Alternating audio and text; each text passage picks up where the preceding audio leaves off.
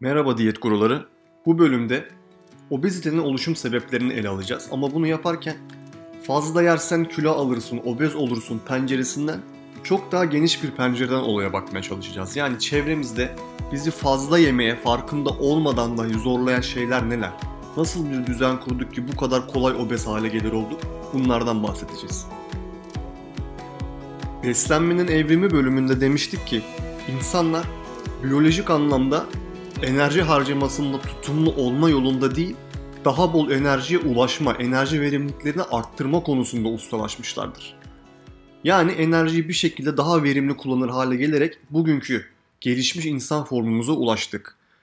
İşte bugün yaşadığımız dünyada, bu sanayileşmiş ve küreselleşmiş besin endüstrisinin olduğu dünyada bunu fark etti ve bu enerji verimliliğinden azami miktarda fayda etmemizi sağladı.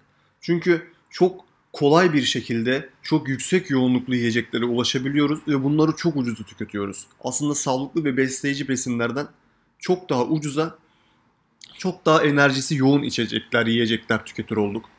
E sonuç ne oldu? Obezite diyoruz, kilo alımı diyoruz. Öte tarafta işte şu teori de vardı.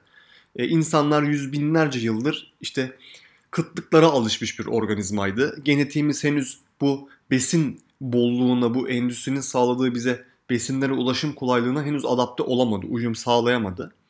E böyle olunca da evrimsel güçlere işte karşı koymak zordur. Yani işte beslenme düzeyiniz ne olursa olsun, bilgi düzeyiniz ne olursa olsun yani bir işte pizza gördüğünüzde, hamburger gördüğünüzde falan işte genlerimiz ye onu falan diye bağırır yani böyle gibi bir teori var. Yani hep obeziteyi aşırı yemek ve fazla enerji tüketmenin sonucu ortaya çıktığını söyleyerek tanımlıyorduk. Ancak çok yakın zamanda yayınlanmış bir makalenin e, ilk cümlesini sizinle paylaşmak istiyorum. Şöyle diyor. Çarpıcı ve pek takdir edilmeyen bir sırrı paylaşmanın zamanı geldi. Obezite salgını için net bir açıklamamız yok. Şöyle devam ediyor.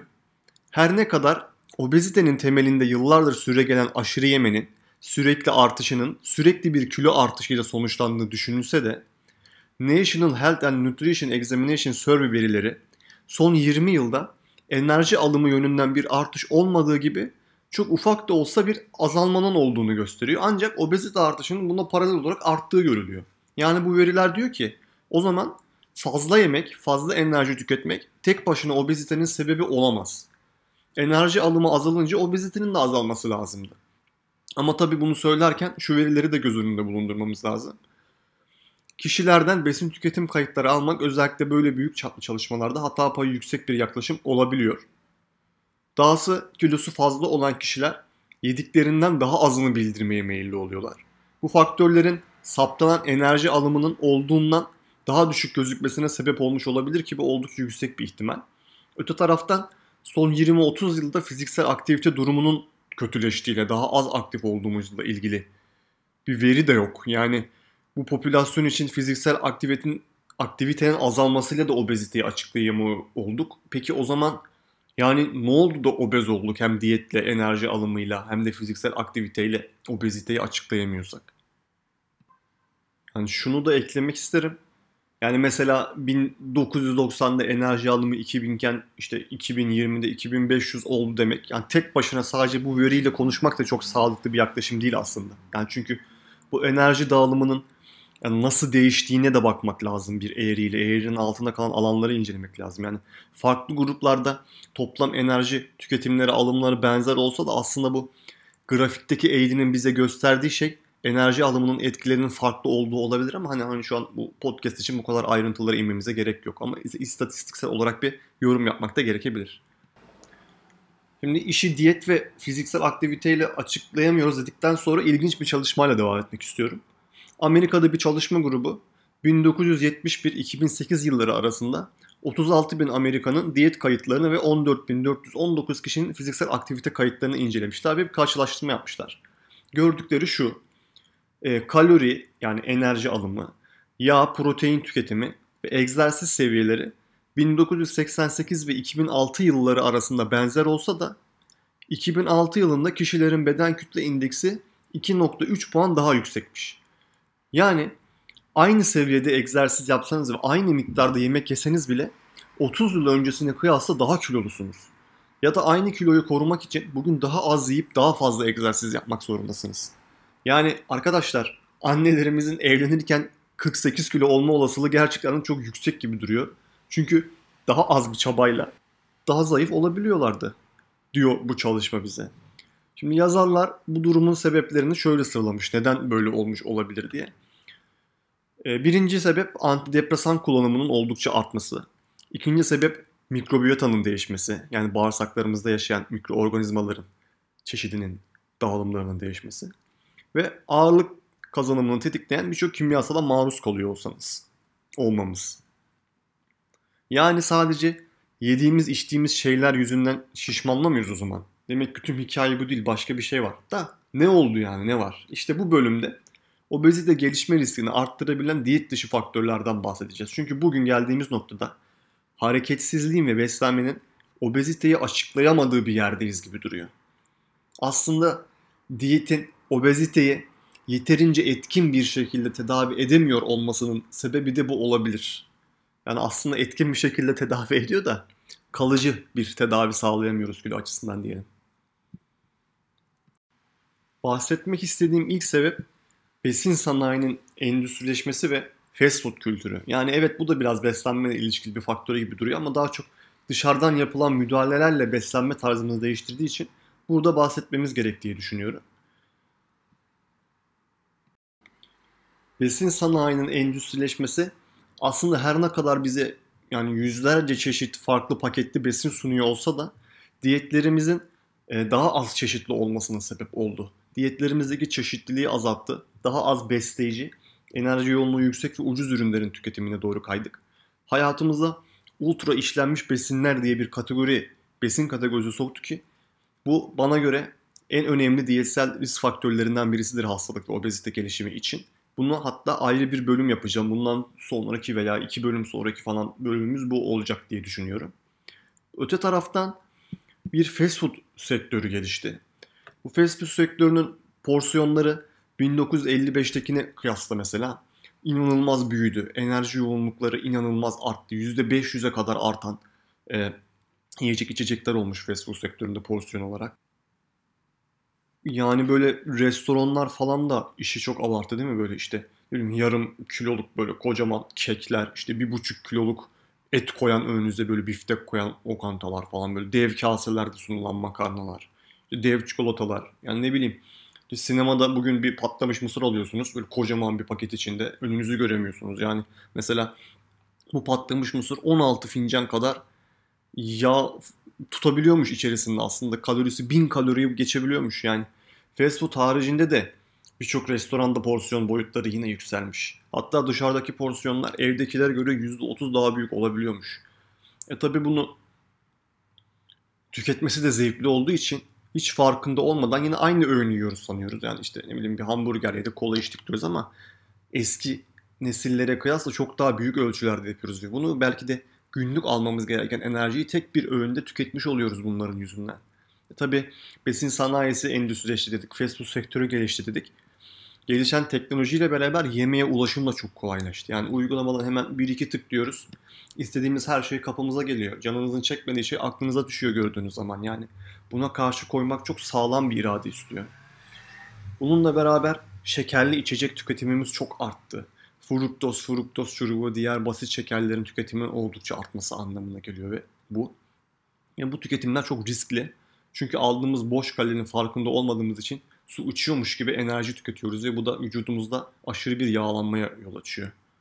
Bir diğer risk faktörü obezite ihtimalini arttıran yerleşik çevremiz. Yani yaşadığımız mahalle, şehir yani kentler, yaşadığınız yerin size obez yapma potansiyelinin olduğunu hiç düşünmüş müydünüz? Çok ilginç bir risk faktörü bana göre. Çok okuması da çok ilgimi çeken faktörlerden birisi. Çünkü çevremiz fiziksel aktivite araçlarına ve besinlere ulaşabilirliğimizi etkileyen başlıca faktörlerden. Hatta bizim alanda yani beslenme ve diyetlikte kimi şehirler, kimi bölgeler besin çölleri olarak sınıflandırılıyor. Yani sağlıklı besin seçeneklerine erişimin zayıf olduğu alanlar. İşte besin bataklıkları diye bir kavram var. Sağlıksız, kalorisi yoğun gıda ve içeceklerin daha fazla ulaşılabilir olduğu alanlar gibi. Mesela etrafınızda çok fazla kafe, fast food restoranı varsa dışarıda yemek yemek sizin için bir ritüel olmaktan çıkıyor. Yani sıradan bir olay haline geliyor. Sağlıksız besinleri tedarik ortamları da genelde yüksek kalorili ve ışlanmış gıdalarla bize sunduğu için bunların yanında şekerli alkolsüz içecekler tükettiğimiz veya alkol aldığımız için işte doymuş yağsı yüksek, tuzu yüksek, sağlığa zararlı diğer bileşenler içinden zengin ürünler satıldığı için tüm bunlara çok kolay bir şekilde ulaşmış ve çok daha sık bir şekilde tüketmiş oluyoruz. Mesela bir çalışmada diğer tüm risk faktörleri ve ortak değişkenler için istatistiksel ayarlamalar yapıldıktan sonra böyle bir kilometrelik bir sokak alanı içinde yemeğe hazır gıdaya en fazla maruz kalan katılımcıların sıfır maruziyete maruz kalanlarla tip 2 diyabet gelişme olasılığının %11 daha yüksek olduğu gösterilmiş. Yani siz böyle aslında herkesin yaşamak istediği canlı, böyle kafeli, restoranlı falan bir yerde yaşıyorsanız ya belki de hastalıklarla yakalanma riskiniz çok daha fazla çünkü risk faktörlerine çok daha fazla maruz kalıyorsunuz. Yani iş sadece restoranlardan falan da değil aslında. Çünkü yaşadığımız yer demek işte ulaşımıyla, parklarıyla, bahçesiyle her şeyiyle bir bütün.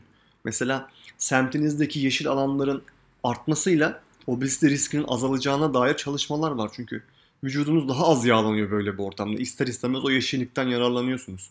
Yani muhtemelen daha hareketli oluyoruz böyle bir çevrede yaşadığımız zaman. Daha motive oluyor. Daha motive edici oluyor bizim için. Yani okullar mesela çok önemli bu yönden. Okulları hep böyle bir apartman gibi yaptık. Küçük bahçeli imkanları olmayan bir de burada çocuklar var yani. Çocuklarda bunların etkisi daha büyük olabilir. Mesela bir çalışmada çocukların bu rekreasyonel alanlara ulaşım durumunun obezite riskini %68 arttırabildiği gösterilmiş. Yani okul, okuldaki imkanlar kadar okulun çevresindeki imkanlar da çok önemli. Okulun büyük bir bahçesinin olması, belki spor salonunun olması da çok önemli. Bunun için çeşitli ülkeler e, bunu iyileştirici projeler yapıyorlar mesela. Amerika Birleşik Devletleri bir bölgedeki okul rotalarını iyileştirmek için milyonlarca dolar harcamış bir projesinde. Rota okulla giden güzergahları çocuklar için yürümeye, bisiklet sürmeye uygun ve genel olarak güvenli bir hale getirmek için çaba harcamış ve sonuçta da çocukların fiziksel aktivite seviyesinin arttığını görmüşler gerçekten de. Bunun haricinde mesela hepimiz işe gidiyoruz, geliyoruz.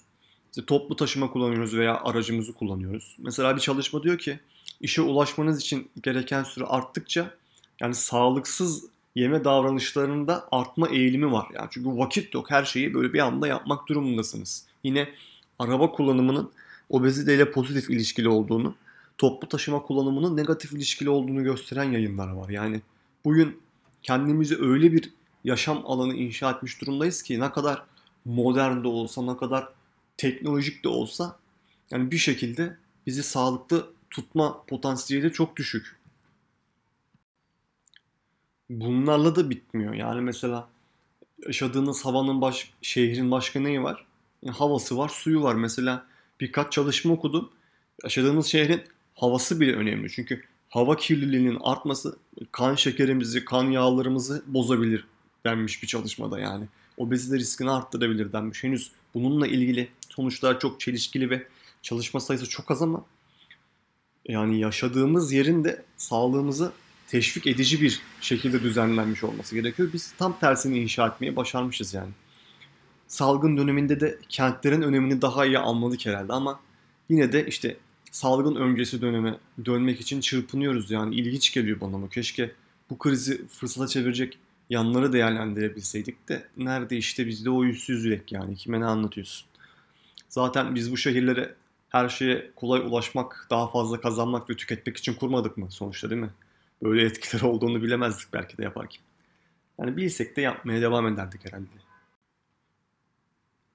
Besin endüstrisi dedik, küreselleşme dedik, işte şehirlerin kurulması, işte kapitalizmin bize dayattıkları falan derken şöyle bir risk faktörü daha var.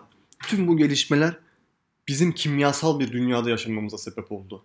Yani çok kirli bir dünyada yaşıyoruz ve bu kirlilik dediğim şey çevre kirliliği falan da değil ha yani. Gözle görülebilir bir kirlilik değil. Çöplerden bahsetmiyorum. Toprağın kirli olmasından, havanın suyun kirli olmasından, yediklerimizin kirli olmasından, hepsinin kimyasallara maruz kalmasından bahsediyorum. Çünkü artık çalışmalar gösteriyor ki doğada çözülmeyen birçok farklı kimyasal, forever kimyasallar da deniyor bunlara yani böyle yüzlerce yıl sürüyor çözülmesi. İnsan vücudunda birikir hale geldi. İnsan vücudu bir yani bir çöp kovasına döndü yani. Vücudumuzda birçok farklı kimyasal birikiyor. Mikroplastikler birikiyor mesela. Bu mikroplastikler obeziteyle ilişkili deniyor çalışmalarda. Hatta yediğimiz şekerlerde mesela, içtiğimiz kahvelerde dahi mikroplastik kalıntıları saptanıyor artık. Şimdi kimyasal deyince aklımıza gelen ilk şey aslında eskiden sigaraydı yani bilinen en iyi örneği. E, gebelikte sigara içmek mesela. Gebelik öncesi ve sırasında sigara kullanımı çocukta obezite riskini arttırıyordu. Ancak bugün iş çok değişti böyle. Obezojen olarak sınıflandırılan kimyasallar, kirleticiler var. Yani sizi obez yapan endokrin bozucu kirleticiler deniyor bunlara. Bunlar beynimize etki ederek bizi bağımlılık yapıcı davranışları sergileme riskimizi bile arttırıyor olabilir diyor çalışmalar. Sonuç olarak da vücudumuzda yağ birikimini arttırıyor ve ağırlık kazanımını arttırıyorlar. Birçok farklı obezojen var. Yani endüstride tributylin var. Tarımda fungisit olarak kullanılan tripeniltin var. Mesela vücudumuzda bu adipoz doku birik yani yağ doku birikimini arttırıcı etki yapıyormuş. Yine fitalatlar var. Yani mesela bir dönem bisfenol A çok gündemdeydi. Plastiklerde bulunuyordu. Biberonlarda bulunuyordu mesela. Çocuklar hep bu bisfenol A'lı biberonlardan mamalarını yediler. Gebeliklerde gebelerimiz bunlara maruz kaldılar. Artık plastiklerde kullanımı yasak bisfenol A'nın birçok ülkede. Ama tabii şöyle bir şey var. Bisfenol A yasaklandı. Yerine bisfenol S gibi başka analoglar kullanılıyor. Yani bunların etkisi de çok da net değil. Bunlarda da bir düzenleme belki yapılması gerekecek ilerleyen dönemlerde ama araştırıldıkça göreceğiz. Yine daha besinler soframıza gelmeden yani tarım ilacı olarak kullanılan pestisitler veya besinlerin işlenmesi sırasında üzerine eklenen koruyucular, emülsifiyerler mesela karboksimetilselüloz yine obezojen olarak görülüyor. Yani tüm bunlar, tüm bu kimyasallar işte mikrobiyotamızın, bakterilerimizin dengesini bozuyorlar. Vücudumuzdaki genetik süreçler üstüne etki ediyorlar. Vücudumuzda yağ birikimini arttırıyorlar. Sonuç olarak bizi obez ve metabolik hastalığa ulaşma riskimizi önemli ölçüde arttırıyorlar. Yani obez olmaya yatkın bir bedenle yaşıyoruz biz aslında. Ne yaparsak yapalım bu kimyasallara karşı koymak çok da kolay değil. Bunlardan nasıl kurtulacağız bilmiyorum. Sırada hareketsiz hayata doğrudan katkı yapan bir faktör var. Yani ekranlar. Hareketsizleşmenin yanında hani bir şeyler neyse yemeden içmeden bir ekrana bakmak çok da mümkün değil. Neden öyle anlamıyorum. Bu ekranların obez olmamıza katkısı muhakkak ki çok daha artıyor. Çok daha fazla oluyor bu şekilde olunca. Mesela günde 3 saatten fazla televizyon izlemek şişmanlık sıklığını ikiye katlamış. Yani hepimizin televizyonu artık telefonu saatlerce açık elimizde uyandırıyoruz, kapatıyoruz, uyandırıyoruz, kapatıyoruz. Ekran süresi bildirimleri ulan çok oluyoruz ya bugün 4 saat mi bakmışım, 5 saat mi bakmışım ne olmuş falan.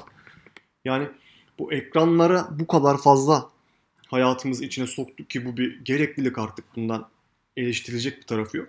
Ama bunu yaparken de sağlığımızı koruyacak başka düzenlemeler yapmamız gerekiyor belli ki hayatımızda. Özellikle çocuklar bu ekranlardan çok fazla etkileniyorlar. Ekrana sürekli maruz kalıp hareketsizleşip sağlıksız besinler tüketmenin yanında bu ekranlar hayatımıza medya, reklam ve pazarlamayı da böyle bir kılık kıyafet gibi yani bir su gibi hayatımıza sokmuş durumdalar. Yine özellikle çocuklar bu reklamlardan, medyadan çok fazla etkileniyorlar. Burada gördükleri şeyleri istiyorlar. Yani bu açıdan ekran süremizi ayarlamak, ne yediğimize ne içtiğimize dikkat etmek, hareketimize dikkat etmek obeziteye yakalanmamak için çok önemli bir ayrıcalık olacak bizim için. Modern dünyanın bize sunduğu bir başka risk sirkadiyen ritmimizi bozmuş olmamız. Yani ne demek istiyorum? Şimdi insanlar yani gündüz yaşayan, gece uyuyan canlılar aslında. Biz bu modern dünya ile beraber 24 saat üretim yapabilir, 24 saat hizmet sunabilir, restoranları, kafeleri aç tutabilir, işletmeleri aç tutabilir bir hale geldik. İşte bir sağlık sistemi var 24 saat insanlara hizmet vermek zorunda. İşte böyle olunca vardiyalı çalışma çok arttı. Gece oturma sürelerimiz çok uzadı. Gece sabahlara kadar oturup muhabbet etmekten büyük bir keyif alır hale geldik. Bununla beraber işte bu gece yeme eğilimimizi de arttırdı. Gece ayakta kalıyor olmak bizi sağlıksız besin tüketimine yönlendiriyor ve gece yemek gündüz yemekle aynı etkiyi yapmıyor aslında. Aynı öğünü gece yediğimiz zaman bunun yağ olarak depolanma potansiyeli çok daha yüksek oluyor. Kan şekerini, kan yağlarını bozma potansiyeli çok daha yüksek oluyor. birçok çalışma var ki bu ışık periyodunun bozulması yani gececi olmanın aslında obezite ve diğer metabolik hastalıklara yakalanma sıklığımızın oldukça artması anlamına geliyor.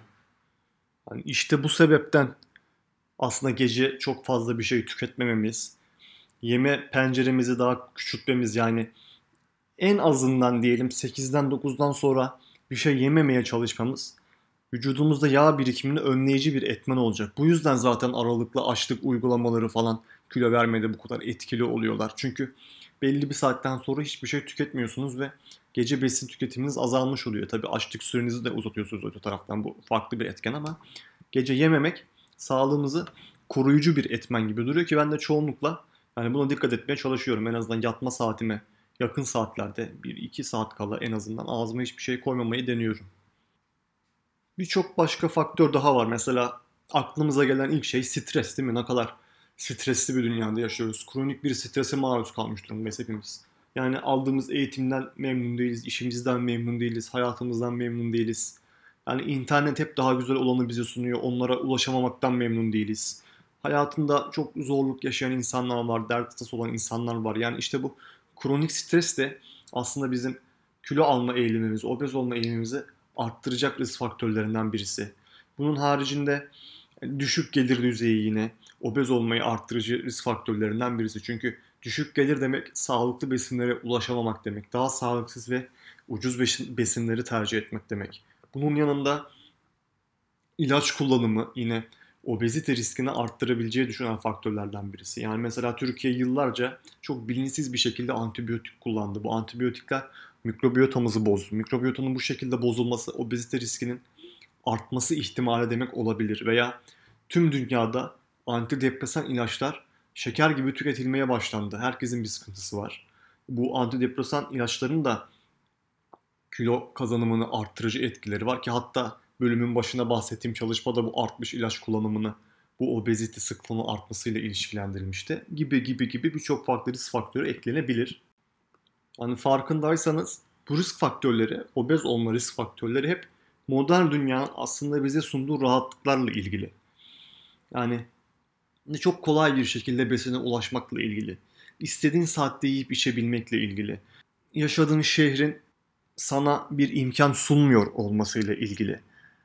Tükettiğin kimyasallarla, ilaçlarla ilgili. Yani rahatımız için ne kadar bir adım attıysak sağlığımızı da o kadar bozmuşuz. Yani bunun nasıl önüne geçeceğiz? Bunu nasıl tersine çevireceğiz? Bu meşhur çünkü bunlar da çok büyük paralı endüstriler bu risk faktörleri şöyle bir düşündüğünüzde. Yani bunları engelleyici bir güç oluşturmakta oldukça zor. Hani bunlar şu da demek olmasın yani biz iyiyiz, çevremiz kötü, sistem obez olmamızı istiyor, okey.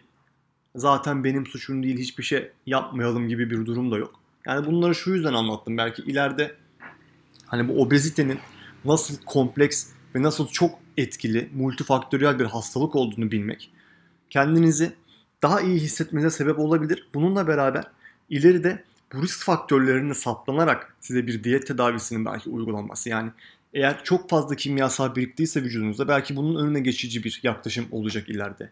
Yani belki ekran sürenizi azaltıcı terapiler olacak. Yani ne bileyim işte bu açıdan obezite farkındalığımızı, bilincimizi arttıracağını düşündüm.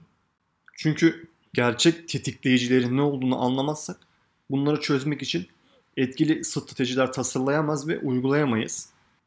Yani bir de işte abi az yesen de ya falan sığılığından biraz kurtulmamız gerekiyor. Gördüğünüz gibi yaşadığımız çevre bizim için çok zorlayıcı ve insanların üzerindeki etkisi sizde olduğu gibi olmayabilir. Yani bu tetikleyici mekanizmalar kimi insan üzerinde çok daha fazla obez olmasına katkıda bulunuyor olabilir.